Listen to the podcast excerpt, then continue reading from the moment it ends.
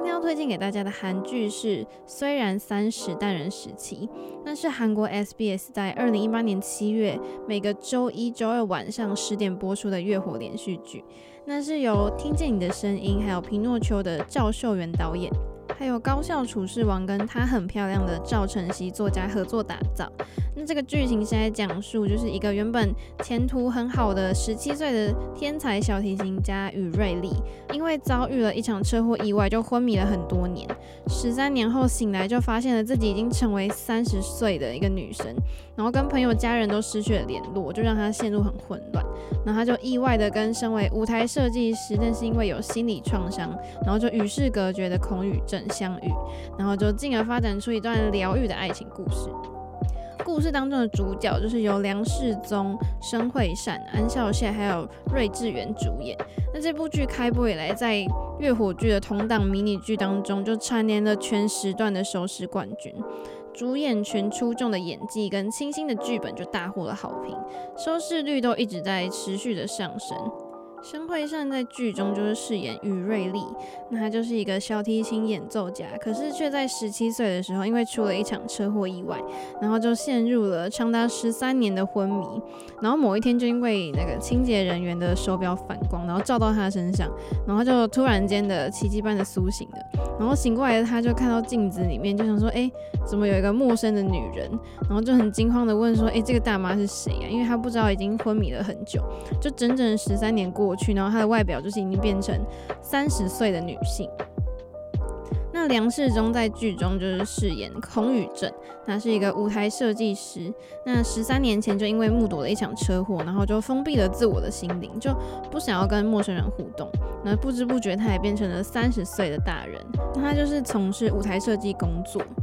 那他这个角色设定有一个很酷的地方，就是因为他是舞台设计师，所以他就是随身都带着卷尺，然后看到什么就会去量那个物品的尺寸，所以也因为这样子，他就常常被误认为是变态。那他走路的时候就是都戴着耳机，可是却没有在听音乐，他只是想要借此就是跟大家说不要靠近我这样子。就某一天，十三年前间接造成他人生阴影事故的主角就突然出现了，然后就开始跟他展开了一个故事。那小鲜肉演员安孝燮在剧中就是饰演柳灿，是孔宇镇的外甥。那他就是他的偶像是李小龙，然后他总是讲着李小龙的经典台词 "Don't think, feel"，然后就作为他人生的座右铭。他就是很随心所欲的过日子，是一个很热血的高中生。就虽然他是一个胜负欲很大的运动员，可是他就是有着温暖细腻的内心，就很珍惜身边的人。再来，锐志远在剧中饰演了 Jennifer 这个角色。那他是一个管家，就身份不明，也没有人知道他的本名叫什么，也不知道，也大家也都不知道他几岁。然后家庭关系也不详，反正就是会非常完美的处理各种家务工作，而且懂得很多冷知识，而且还是跆拳道黑带。反正就是看起来就是一个大概四十几岁的人，然后整天都穿着那种。烫的非常完整的白衬衫跟黑裙，然后加上一副黑色的墨镜，这就是他个人的标志。我觉得他就是一个，就莫名的散发出一种很奇特的魅力，就你也会蛮喜欢这个角色。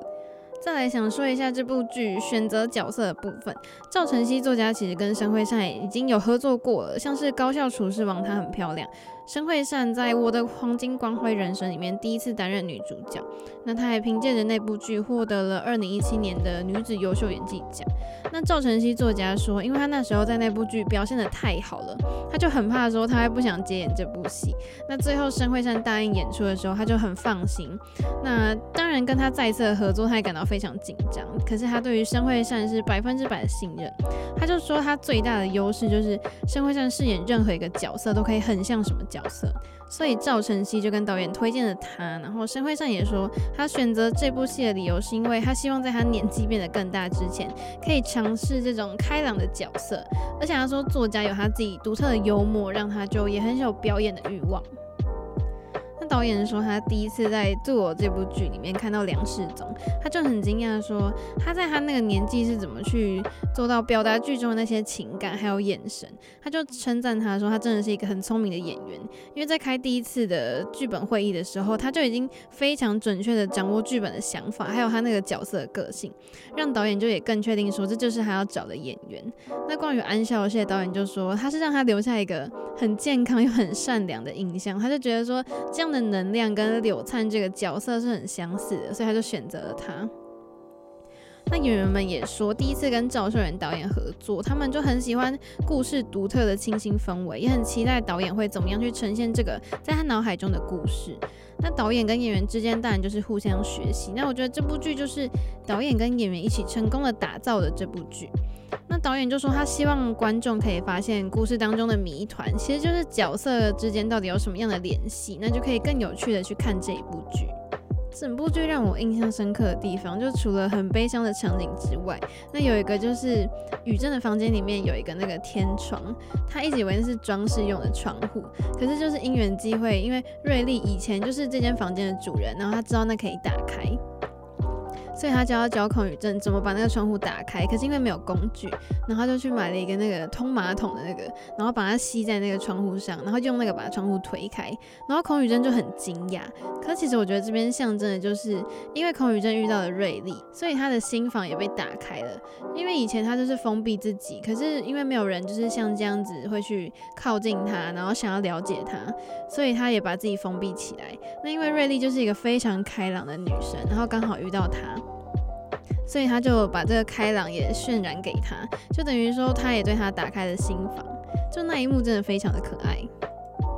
这一部爱情剧可以说是我二零一八年的第一名吧。第一个原因就是因为演员群的选角就很深得我心，我很喜欢里面的每一个角色，也因为这部剧更喜欢梁世宗。他在诠释这部剧就里面对于喜欢的人的情感的时候，是让我很能感同身受的感觉，就像刚刚主题曲的歌词一样，即使闭上双眼还是能看得见你。就我觉得他把孔宇正的个性演得很像真的他本人，